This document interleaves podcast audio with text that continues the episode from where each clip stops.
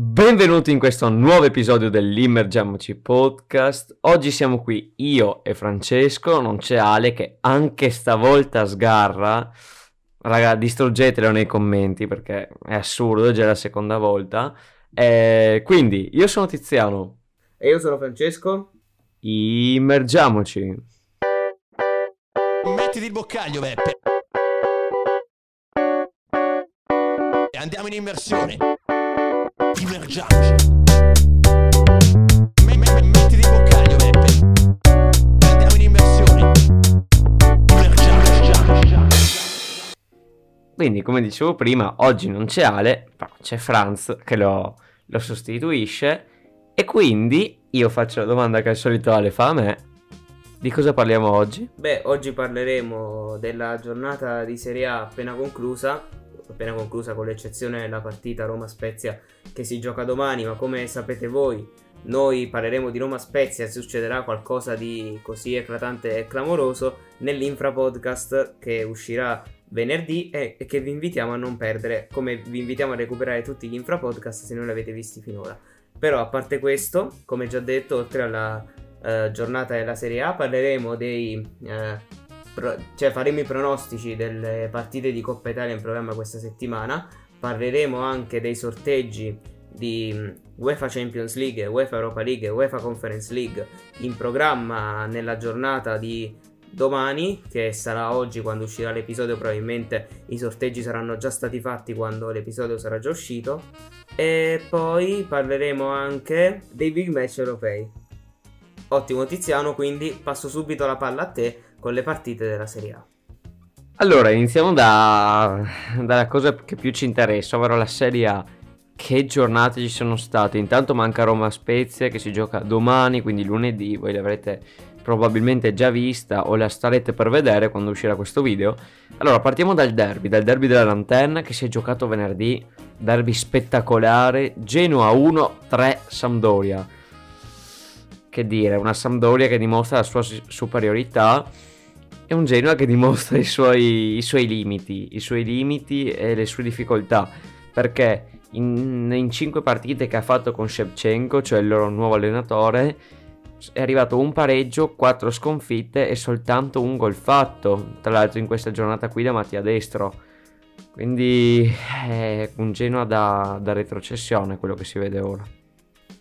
Sì, sicuramente stiamo vedendo un Genoa veramente in grandissima difficoltà, forse anche in una difficoltà più grande degli anni scorsi, però eh, sicuramente a gennaio arriveranno dei rinforzi che saranno più congeniali al modo, al modo di giocare il calcio che vuole imporre Shevchenko, che comunque secondo me eh, in caso di salvezza eh, rimarrà al Genoa per parecchi anni perché sappiamo che la nuova proprietà del Genoa è ambiziosa. E adesso voi direte eh ma se era ambiziosa non si troverebbe in questa posizione di classifica ma penso sia dovuto al fatto che comunque la nuova proprietà del Genoa non ha ancora fatto un mercato finora e si è ritrovata comunque in un- una società che una squadra che già navigava in brutte acque quindi secondo me prima di gennaio comunque di metà gennaio tempo che i nuovi acquisti anche si inseriscono non vedremo il vero Genoa che poi nella seconda parte di stagione potrebbe riprendersi e salvarsi, anche se la situazione in classifica sta iniziando a farsi abbastanza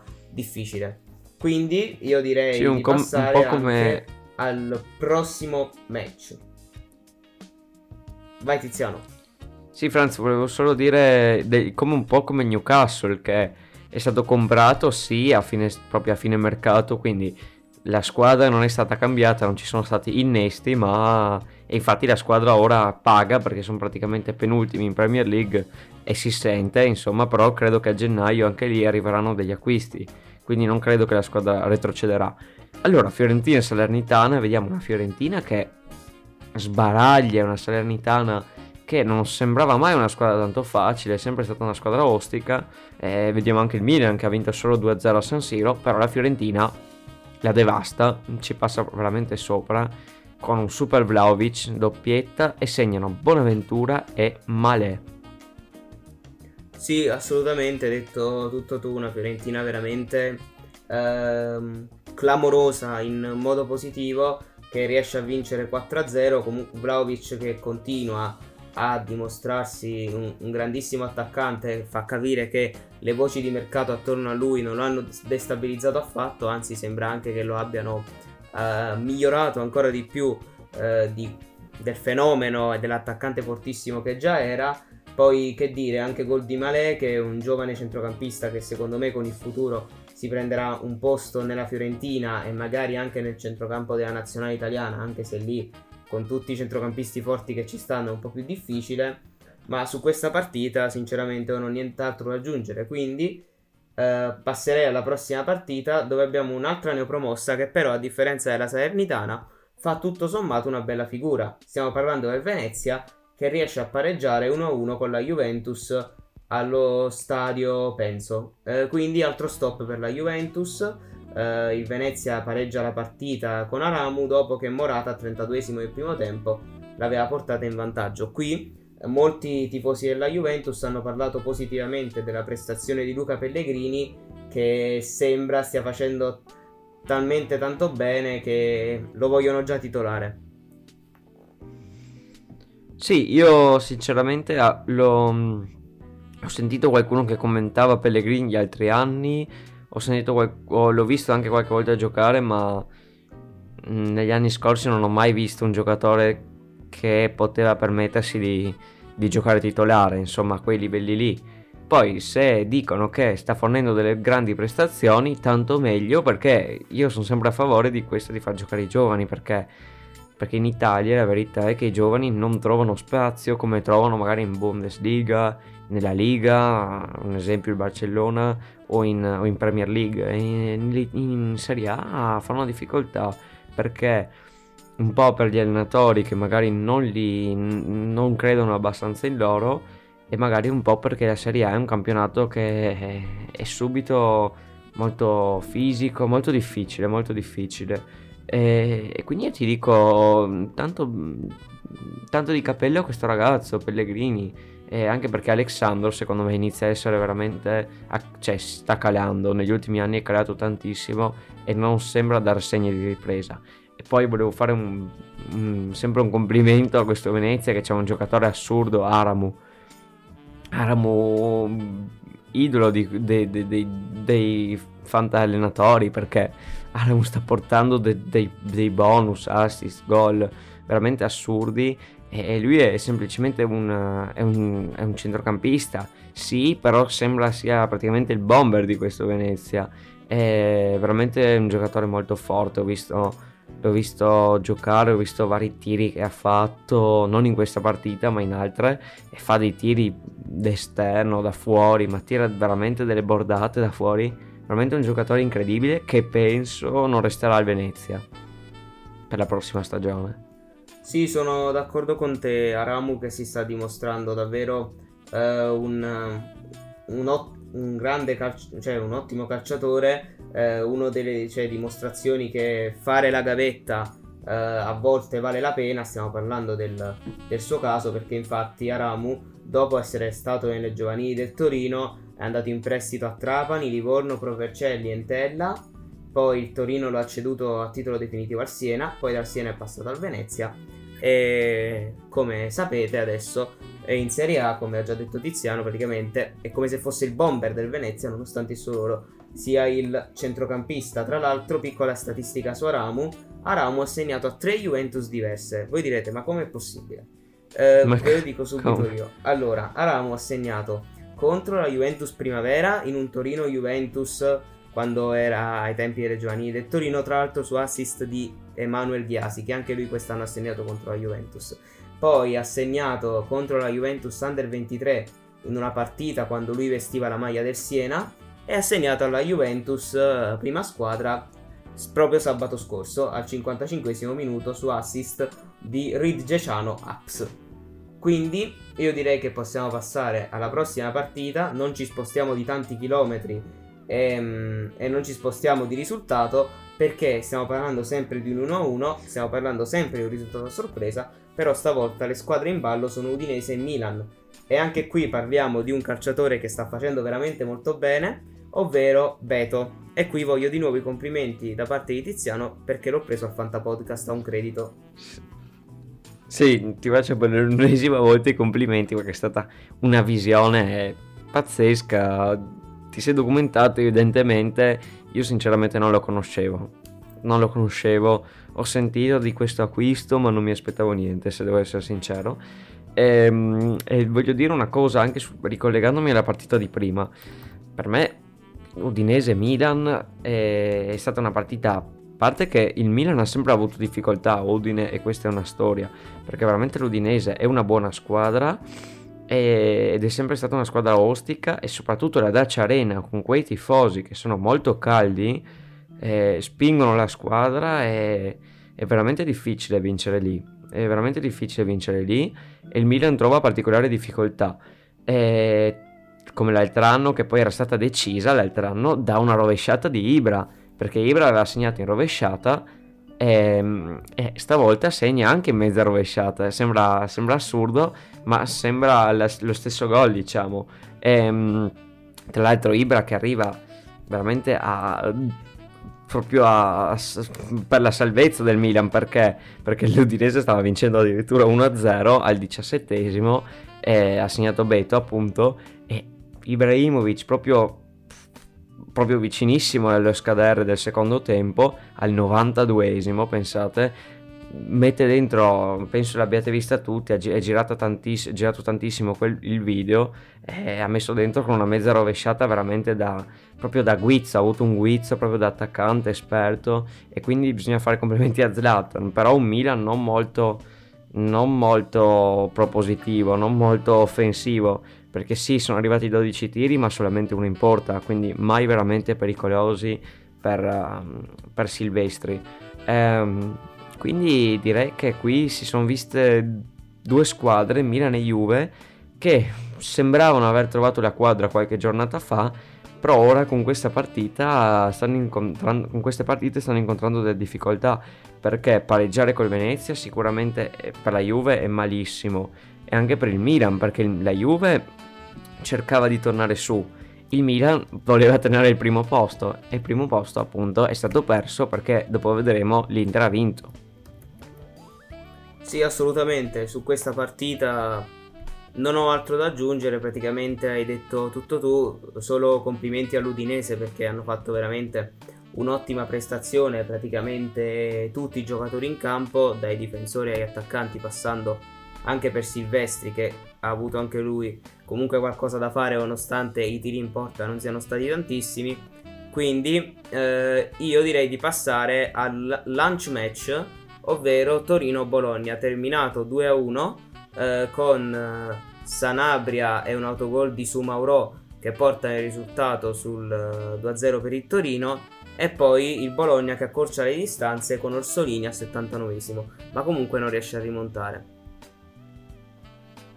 È un Bologna che eh, secondo me è una buonissima squadra, l'ho già detto, secondo me una delle sorprese di questo campionato, che però nelle ultime partite fra questa la, mm, e, la, eh, e, la, mm, e la sconfitta con la Fiorentina ha perso un po' la continuità che aveva trovato vincendo con lo Spezia e vincendo con la Roma, con la grandissima vittoria sulla Roma.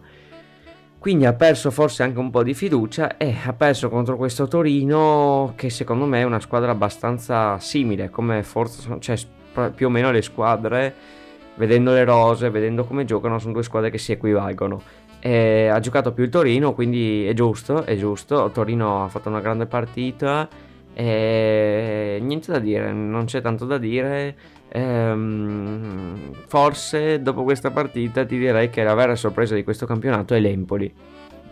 Sì, sono completamente d'accordo con te. L'Empoli che comunque nonostante qualche piccolo stop qua e là l'abbia avuto si trova al momento al settimo posto. Quindi se il campionato finisse oggi l'Empoli sarebbe in Conference League. Basta questo per capire eh, che comunque una squadra che era partita inizio anno con l'ambizione del di salvarsi e penso che comunque sia ancora quella l'ambizione perché mm, e penso che vorranno evitare di fare come il Benevento l'anno scorso che fece un grande girone d'andata e poi crollò nel girone di ritorno ma comunque sì l'Empoli che, mm, che, è una grande rivelazione. Comunque torneremo a parlare dell'Empoli dopo quando analizzeremo Napoli-Empoli perché adesso L'Empoli parleremo di conference. Verona-Atalanta, terminata 2-1 per l'Atalanta, Simeone che porta in vantaggio il Verona su assist di Faraoni e poi l'Atalanta che con Miranchuk e con Coop Miners, che segna ancora, riesce a ribaltare la partita e a portarla a casa. Intanto Coop Miners si, si- Coop Miners si sta ritagliando veramente un posto da titolare fisso ormai e sta, e non sta deludendo, e non sta deludendo, anzi sta facendo molto bene. Intanto segna il solito Simeone che dimostra tutto il suo momento di forma, tutta la sua forma attuale, che non è stato un momento, qualcuno diceva fosse un momento, anche io l'ho pensato all'inizio, magari eh, mi sbagliavo ovviamente, eh, però è, è comprensibile pensarlo perché Simeone è sempre stato un, un buon attaccante, ma mai a questi livelli, mai era arrivato a queste cifre così velocemente. È comunque grande partita dell'Atalanta che è capace di, eh, a Verona di ribaltarla. Quindi veramente grandissima partita e, e stanno là in vetta assieme a Inter, Milan e, e Napoli. Quindi veramente io un- un non so cosa dire di questo campionato, Franz. eh, apertissimo, bellissimo e comunque sulla partita non c'è molto da dire, un Atalanta che gioca molto, però gioca anche molto il Verona, una partita che tutto sommato è stata equilibrata, però l'Atalanta ha avuto la meglio. E tra l'altro Coop Miners ha tirato, che dicevo prima, ha, ha tolto il posto a uno come, come Freuler che nell'Atalanta era, era titolare fisso. Sì, sono completamente d'accordo con te, Coop Miners comunque che io personalmente già conoscevo prima del suo arrivo all'Atalanta, ho visto qualche sua partita anche ai tempi del Z Alkmaar, mi, mi era già sembrato un ottimo centrocampista e il fatto che abbia preso il posto a Freuler, cioè non è che mi sorprenda più di tanto, anche se comunque prendere il posto a uno come Freuler che è stato titolare per tanti anni all'Atalanta è tanta roba. Quindi io direi di passare alla prossima partita, ovvero il Napoli che clamorosamente crolla in casa contro l'Empoli, perdendo 1-0 grazie al gol di Patrick Cutrone. Allora, cosa c'è da dire su questa partita? Eh, comincia tu Tiziano. Io mm, non so più tanto cosa dire, c'è un Napoli che purtroppo si ferma in questa partita eh, dove non doveva fermarsi e così veramente rischia di, di perdere veramente punti importanti come ha fatto anche del resto nelle altre giornate. Perché? Perché il Napoli ha perso adesso contro, contro l'Empoli, poi prima è arrivata la, la sconfitta con, la- con l'Atalanta, prima ancora il pareggio col Sassuolo non è un buon momento, hanno perso molti molti molti punti. Solo nelle ultime giornate hanno perso più punti che in tutte le tipo le prime 15 Sì, giornate 6 punti praticamente. nelle ultime Veramente Cioè 13 punti nelle ultime 6 giornate sono stati persi, mentre nelle prime mm, nelle prime 8 erano stati persi 2 punti o 1, se non ricordo male.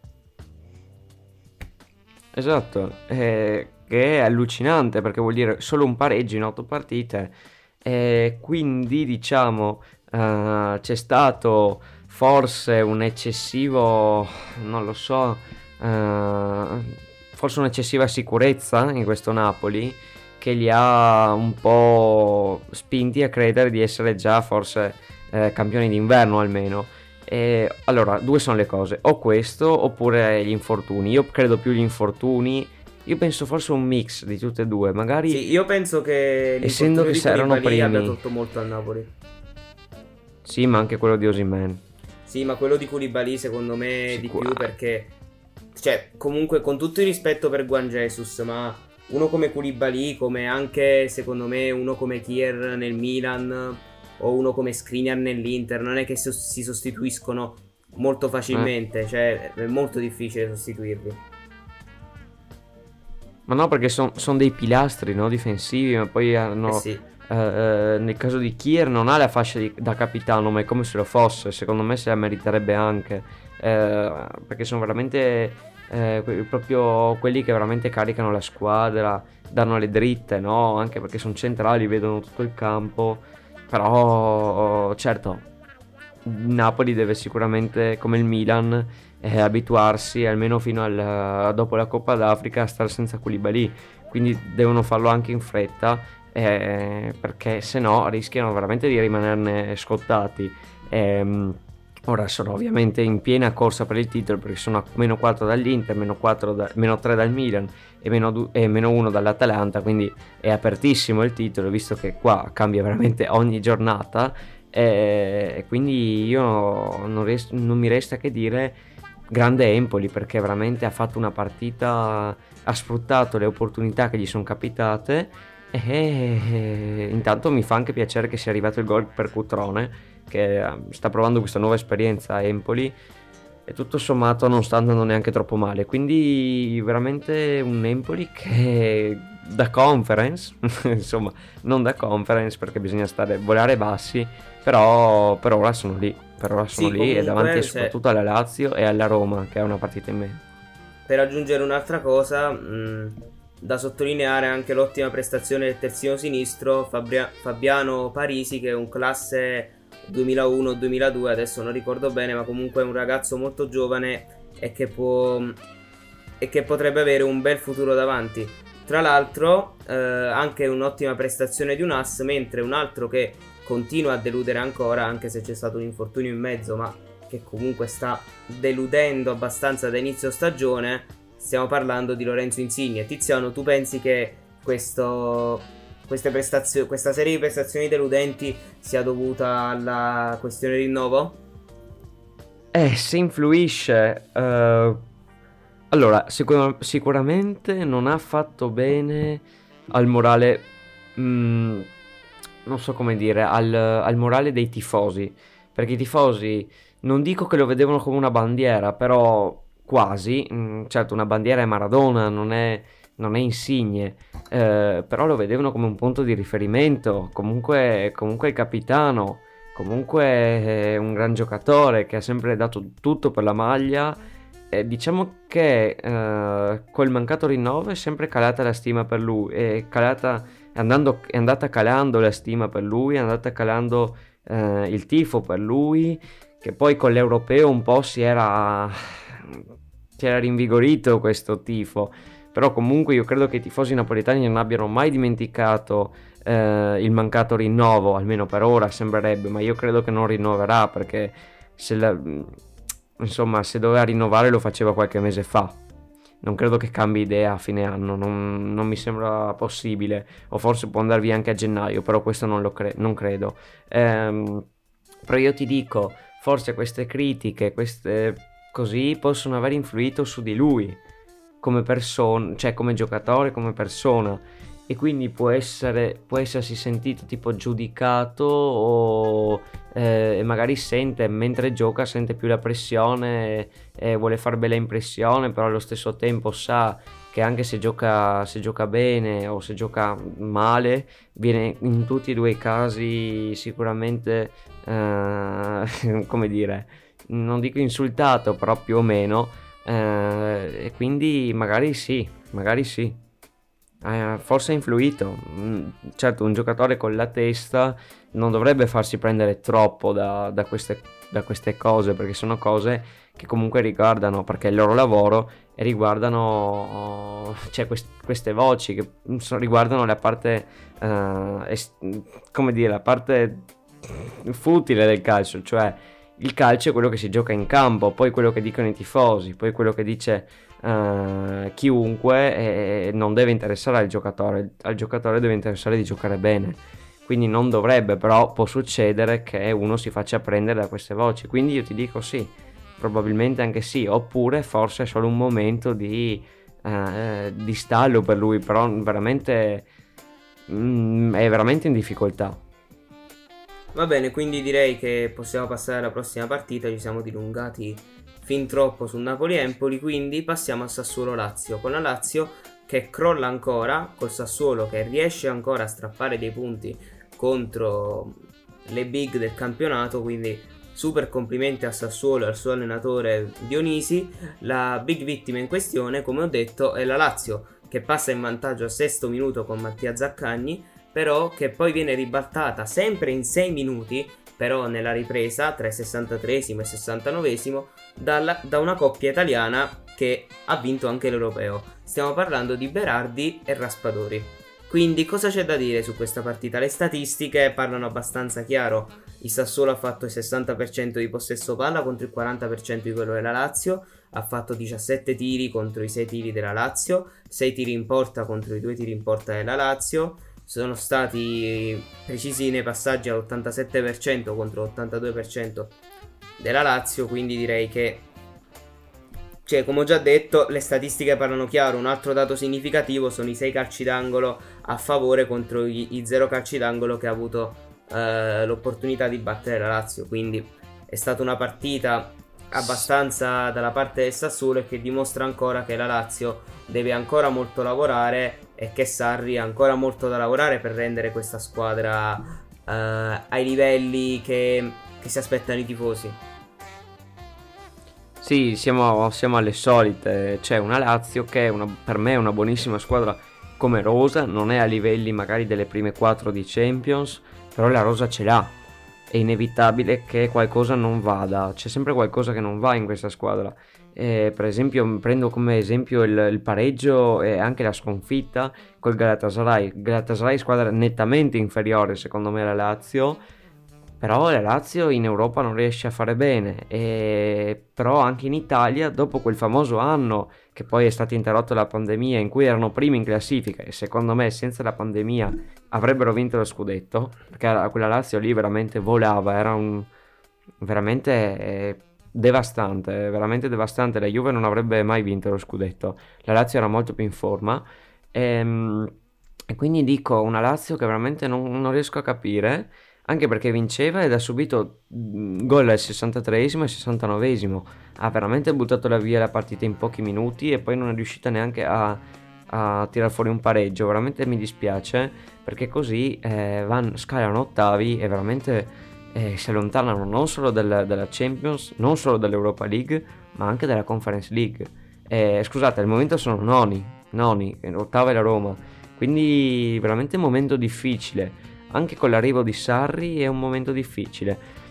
Certo, poi il centrocampo che ha schierato oggi la Lazio era un po' così, cioè non è un brutto centrocampo perché però Cataglie basici, insomma, però non è un centrocampo secondo me a livello di altre, di altre. e il centrocampo è fondamentale sicuramente, eh, perché l'attacco e la difesa secondo me più o meno stanno su però questo centrocampo eh, mancano Milinkovic e Luis Alberto, che non, non sono due giocatori da poco. Non so Franz come la pensi tu. Sì, sono completamente d'accordo con te. Ormai invece Cataldi ha preso il posto da titolare, almeno per ora, perché ha messo su ottime prestazioni. Infatti, era anche stato convocato in nazionale italiana eh, per le convocazioni di novembre. Quindi, io direi di passare all'ultima partita, Inter-Cagliari, finita 4-0 e vedendo anche le statistiche della partita si può capire come l'Inter abbia, prendo in prestito parole dai gamer di Fortnite, clappato easy il Cagliari. Perché? Perché l'Inter ha fatto 15 tiri in porta contro i due del Cagliari, ha fatto il 76% di possesso palla contro il 24% del Cagliari. Parlando di tiri totali, ne ha fatti 24 contro i 5 del Cagliari ha avuto, eh, cioè ha fatto 769 passaggi contro i 250 del Cagliari, quindi vabbè, direi che vabbè, possiamo anche dire che hanno battuto 9 calci cioè. d'angolo contro i 0 calci d'angolo del Cagliari, ma si capisce da queste statistiche che veramente non ci sia stata storia come ci si aspettava e che il Cagliari continua a essere in crisi mentre l'Inter continua il suo momento di il suo momento di di grande di forza. E diciamo, Franz, che è veramente un Inter devastante. La squadra che da qualche giornata a questa parte è la più in forma. La più in forma assolutamente. Ehm, perché? Perché è quella che forse ha tutta la squadra, tutta la rosa a disposizione. È anche vero che non ha avuto troppi infortuni, questo è anche da dire. Però c'è anche da riconoscere un grandissimo lavoro del mister di Inzaghi che ha trasformato in una squadra di Conte che giocava tutto in una maniera, l'ha trasformata in una squadra che gioca veramente mm, bene, proprio bella da vedere, bella da vedere. Eh, anche se il gioco di Conte era, era, un po' noioso, bisogna ammetterlo, era noioso vederlo, eh, era un po' sempre la stessa cosa. E intanto arriva la doppietta di Lautaro Martinez che si dimostra ancora in gran forma, però purtroppo sbaglia un rigore e gli nega la tripletta, si nega la tripletta praticamente e poi arriva un altro Eurogol di Cialanoglu, ci saranno i milanisti che si mangiano, si mettono veramente le, le, le mani nei capelli perché Cialanoglu è partito malissimo con l'Inter, eh, anzi è partito bene la prima giornata, poi ha fatto malissimo, ultimamente si è svegliato eh, ed è devastante come sa fare perché veramente quando in giornata Cialanoglu è una bestia veramente. E sì, poi volevo dire che... che questo Cagliari... No, volevo solo dire una cosa sul Cagliari. Che sì, sì, vai, vai. Poi si può notare come nel Cagliari, che attualmente eh, la classifica parla chiaro, la classifica il Cagliari lo vede diciannovesimo con 10 punti, eh, a pari punti col Genoa, quindi due squadre veramente molto molto molto in difficoltà. E, vediamo una squadra che pareggia con un Torino, che era già un buon risultato, però poi pareggia col, Ca- col Verona, che anche qui sarebbe un buon risultato, ma fanno solo pareggi perché poi pareggiano con la Salernitana, pareggiano col Sassuolo, che col Sassuolo che ha vinto con un sacco di squadre, quindi questo dimostra che il Cagliari volendo può anche giocare delle buone partite, però se pareggia e basta, poi perde 2-1 con l'Atalanta, che anche non è stata una brutta partita, però poi si perde col Bologna, eh, perde con la Roma, perde con la Fiorentina e quindi è una squadra che veramente non riesce mai, mai, mai a vincere, questo è il vero problema. Sì, sono completamente d'accordo con te, comunque volevo aggiungere una cosa su Cialanoglu sta piano piano esplodendo, per, però comunque ancora troppo presto per dirlo perché sappiamo che Cialanoglu ci ha abituati a periodi di grandi prestazioni alternati a periodi deludenti, ma comunque vedo che molti sui social e anche molti giornalisti fanno un paragone tra il Luis Alberto di Inzaghi e quello che sta diventando il Cialanoglu di Inzaghi. Se veramente dovesse essere così, Cialanoglu allora potrebbe veramente esplodere in maniera definitiva. Beh, quindi con le partite della Serie A abbiamo concluso. Adesso andiamo a cimentarci nei pronostici dei sedicesimi di finale di Coppa Italia. E che partite! No, fate gli scherzi. Io sono sempre stato un po' critico sulla, sulla Coppa Italia perché la trovo relativamente importante, no? Perché Secondo sono me... impegni in più un po' inutili. Secondo me dovrebbero cambiare la formula, fare una formula più inclusiva sì. sarebbe molto bello come fanno ad esempio in Inghilterra dove magari ci può essere possibilità per squadre di non voglio esagerare, ma squadre di promozione, prima categoria, di affrontare nei loro piccoli impianti squadre di Serie A, allora lì sì che potrebbe diventare veramente una coppa bella da vedere, soprattutto per i sostenitori di queste squadre di... cioè, non per offendere, ma squadre di cioè, rispetto alle squadre di Serie A sono squadre di basso livello. Certo, però, insomma, come dire, ehm, sì, sarebbe più, più bello da vedere, però sarebbero moltissimi impegni. Secondo me è una coppa che potrebbe essere andare tolta perché veramente con tutti gli impegni che ci sono ora, mh, mm, tutti gli infortuni che dimostrano anche questo, potrebbe essere anche tolta. No, Poi secondo me pensiero. invece se si usa un modello FA Cup potrebbe essere molto una, una rampa di slancio soprattutto per i giovani. Sì, questo è vero. Però io la trovo, se ti devo dire la verità, la trovo anche noiosa. Cioè, guardare una partita di Coppa Italia, la maggior parte non, proprio non mi interessano. Sì, ma... Eh, però dai, partiamo con i pronostici. Vabbè, andiamo ai pronostici, non perdiamoci sì, sì, troppo in chiacchiere, magari Fateci sapere voi nei commenti, soprattutto commentatori più accaniti, sapete a chi mi sto riferendo. Quindi vabbè, passiamo ai pronostici. Allora, partiamo da Venezia-Ternana. Allora, Ternana ho visto un po' le sue ultime partite in Serie B, sta facendo molto bene, così come Venezia, però io già inizio a lanciare la prima bomba, si può dire così. Secondo me la Ternana riesce a strappare la vittoria perché potrebbe essere la sorpresa di questa Coppa Italia. No, no, per me no, per me vince il Venezia e vince anche 3 a 1 e, direi anche di passare a una prossima partita che è Udinese-Crotone. Voi probabilmente vi ricorderete il Crotone, quello, quello dell'altro anno che sì è stato retrocesso nonostante le partite di Simi, ma ora in questo momento si trova in zona retrocessione in Serie B, quindi e è un Crotone esoneri. molto in difficoltà. Con due esoneri, esatto, quindi momento veramente Ehm, bellissimo per questo Crotone.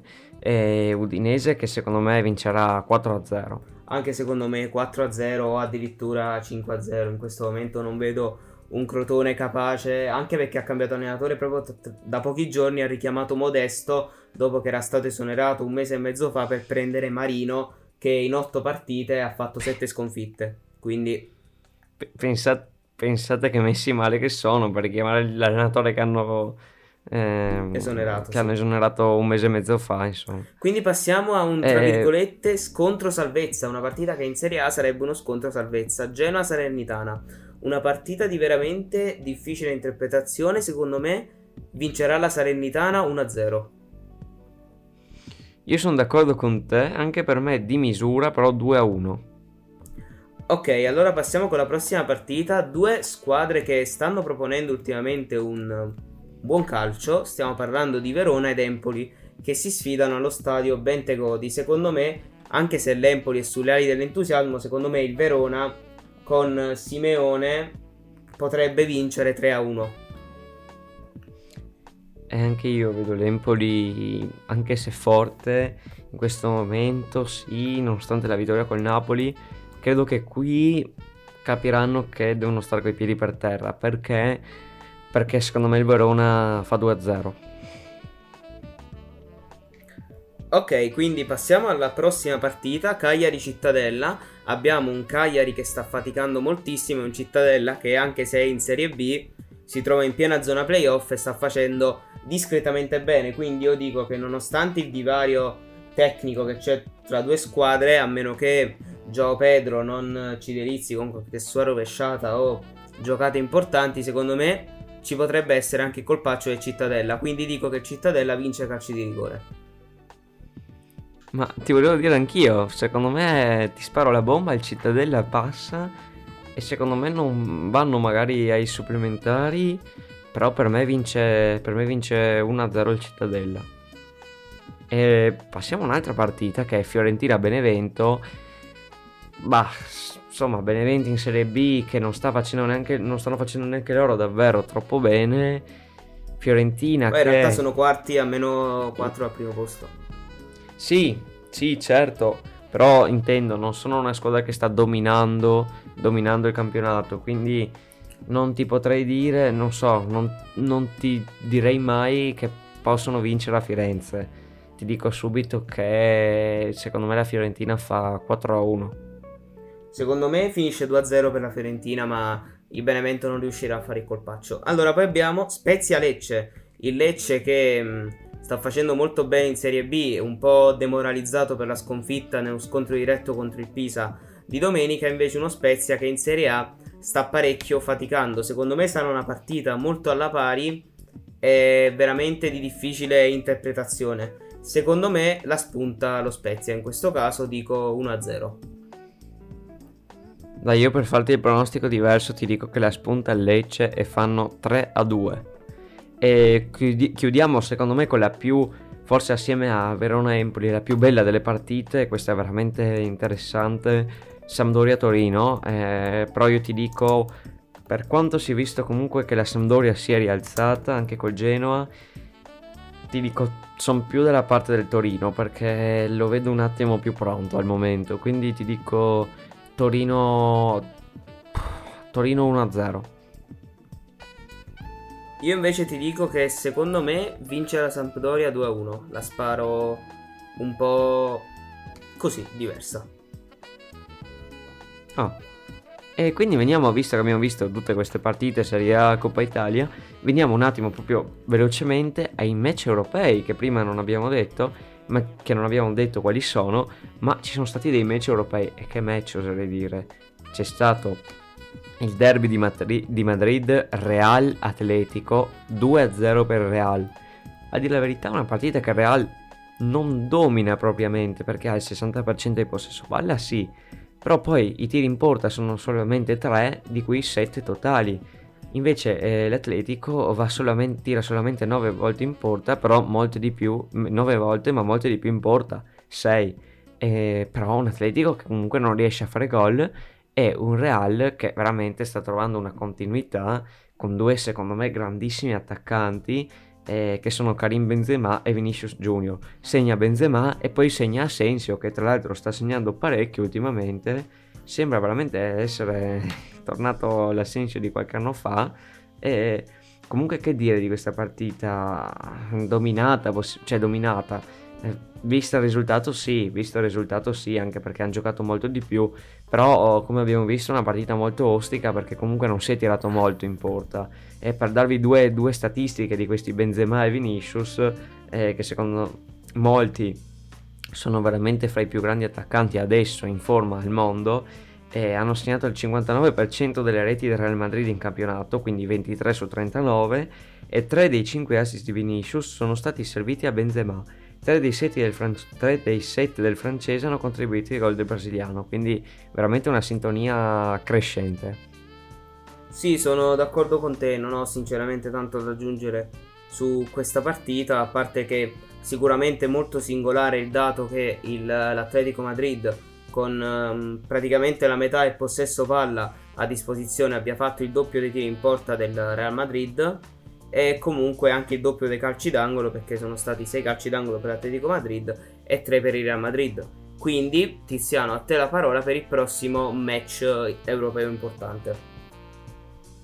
Beh, il prossimo match non c'è molto da dire, è stato Paris Saint-Germain-Monaco, due squadre che comunque al momento sono tutte e due diciamo in una buona forma, il Paris in Ligue 1 sta veramente distruggendo tutto perché veramente è troppo facile, è troppo facile per loro, 14 vittorie, 3 pareggi e solamente una sconfitta.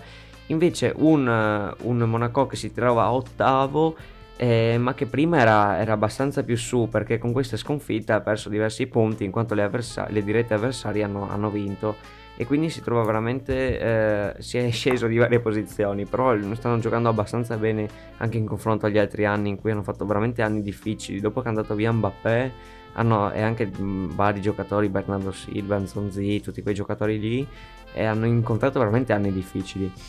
Che dire, una partita non dominata dal Paris che fa solamente due tiri in porta, ma due tiri in porta valgono due gol. Quindi tanto di cappello al Paris che la risolve sempre con lui, Kylian Mbappé, è mostro con la sua doppietta.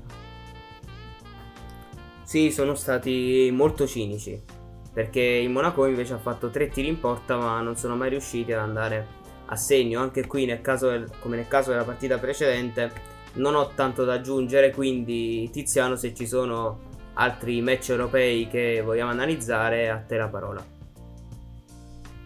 no no non volevo analizzare altri match europei però volevo ricollegarmi un attimo con qualche notizia che adesso diamo i sorteggi di Champions e poi uh, prima dei sorteggi di Champions volevo dare questa notizia, ovvero il Tottenham di cui parlavamo l'altra volta, io scherzavo, il Tottenham rischia di non passare, il Tottenham forse perde con Ren anche, no?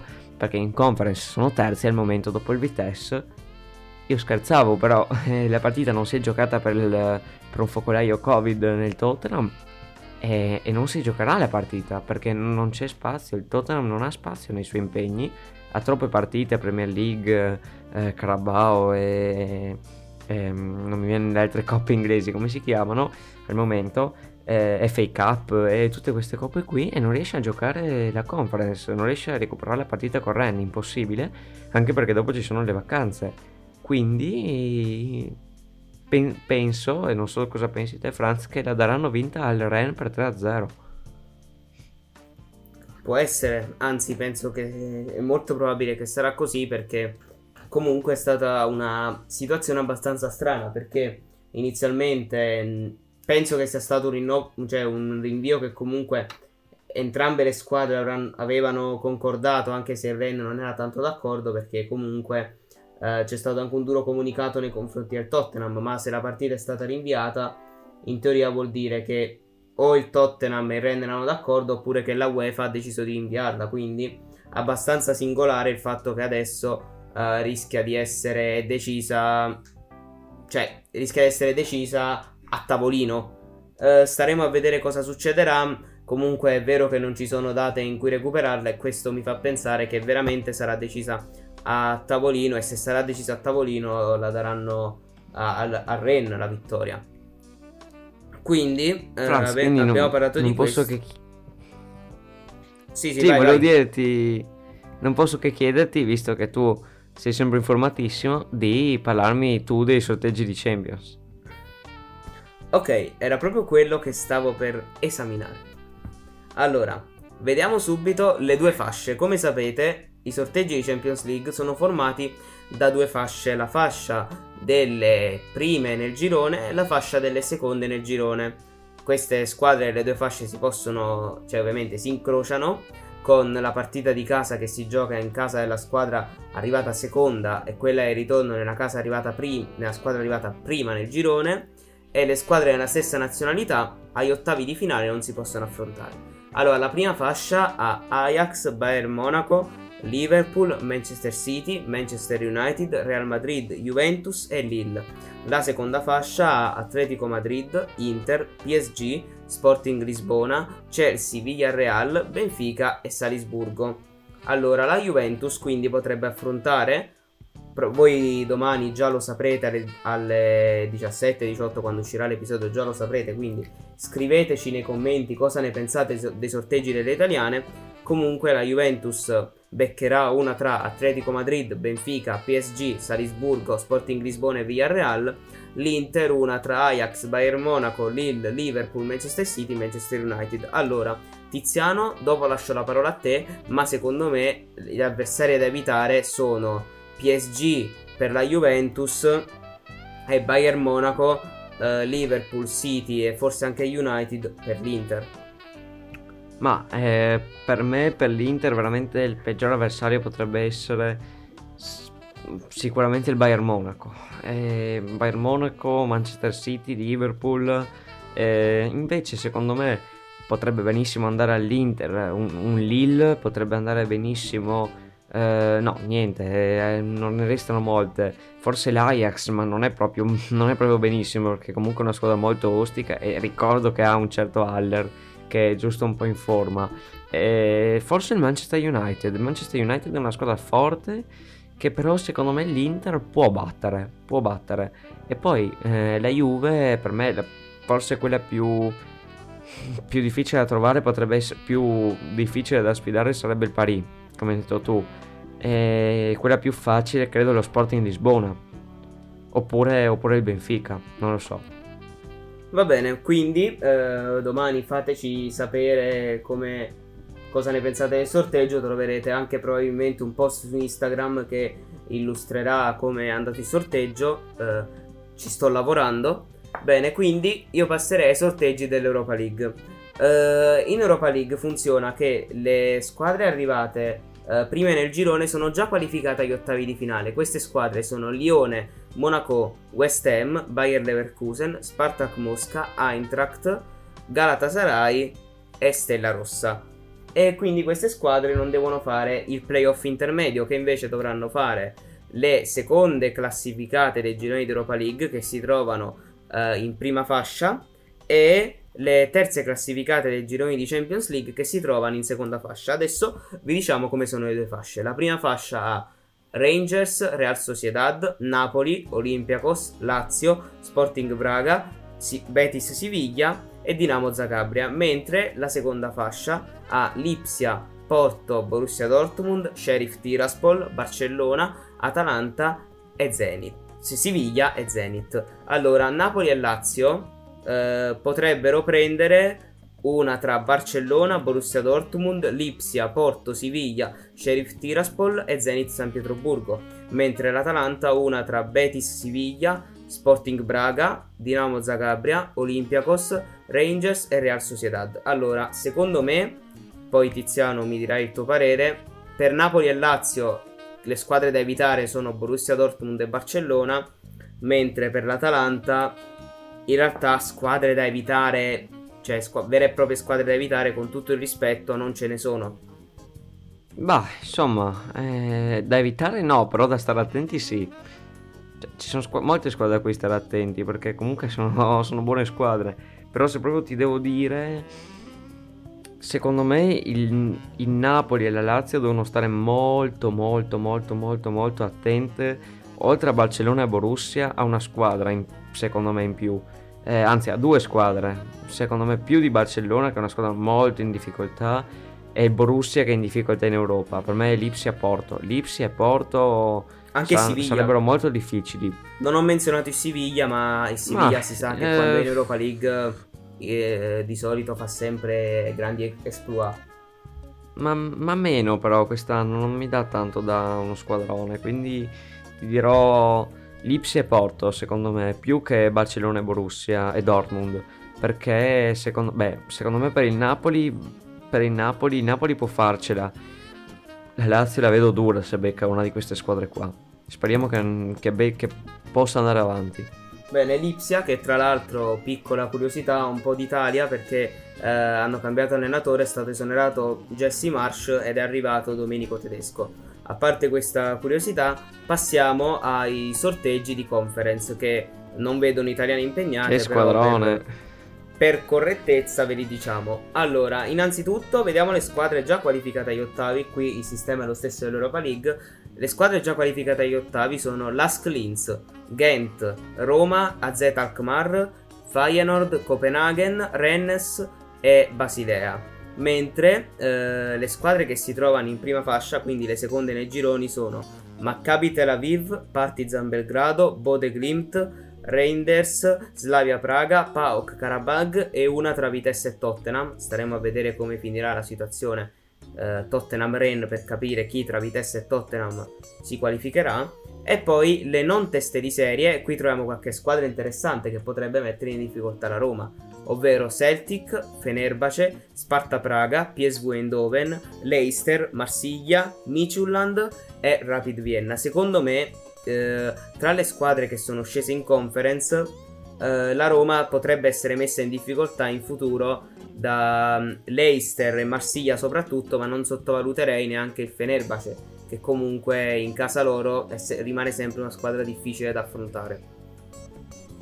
Beh, io non lo so, se dovesse passare il Tottenham sarebbe quella l'avversaria più difficile forse. Però il PSV Eindhoven, PSV Eindhoven o Leicester secondo me. Marsiglia non, non mi preoccupa molto sinceramente. Sì, anche Quindi il, Franz, penso che... il Leicester. Sì, Sì, sì. vai vai. Sì, anche il Leicester, anche Sì, il sì, Celtic sì. in realtà comunque può essere una, una squadra ostica. Quindi Franz, eh, penso che per questo episodio molto lungo, devo dire, molto lungo, molto più di certi altri che abbiamo fatto ultimamente che erano sempre più corti, però c'era tanta roba di cui parlare oggi. E quindi direi che abbiamo detto tutto per questo episodio. Questa volta faccio io la lista della spesa. Eh, andateci a seguire, intanto lasciate un like per favore se il video vi è piaciuto e andateci a seguire su Spotify, su Anchor, su Instagram, su Twitter veramente ci trovate dapper- dappertutto, veramente dappertutto. E se avete qualcosa da dire, qualche commento, lasciatelo pure qua sotto nel video. E quindi io direi che per, per questo episodio è tutto. Da Tiziano E da Francesco. è tutto. Immergiamoci.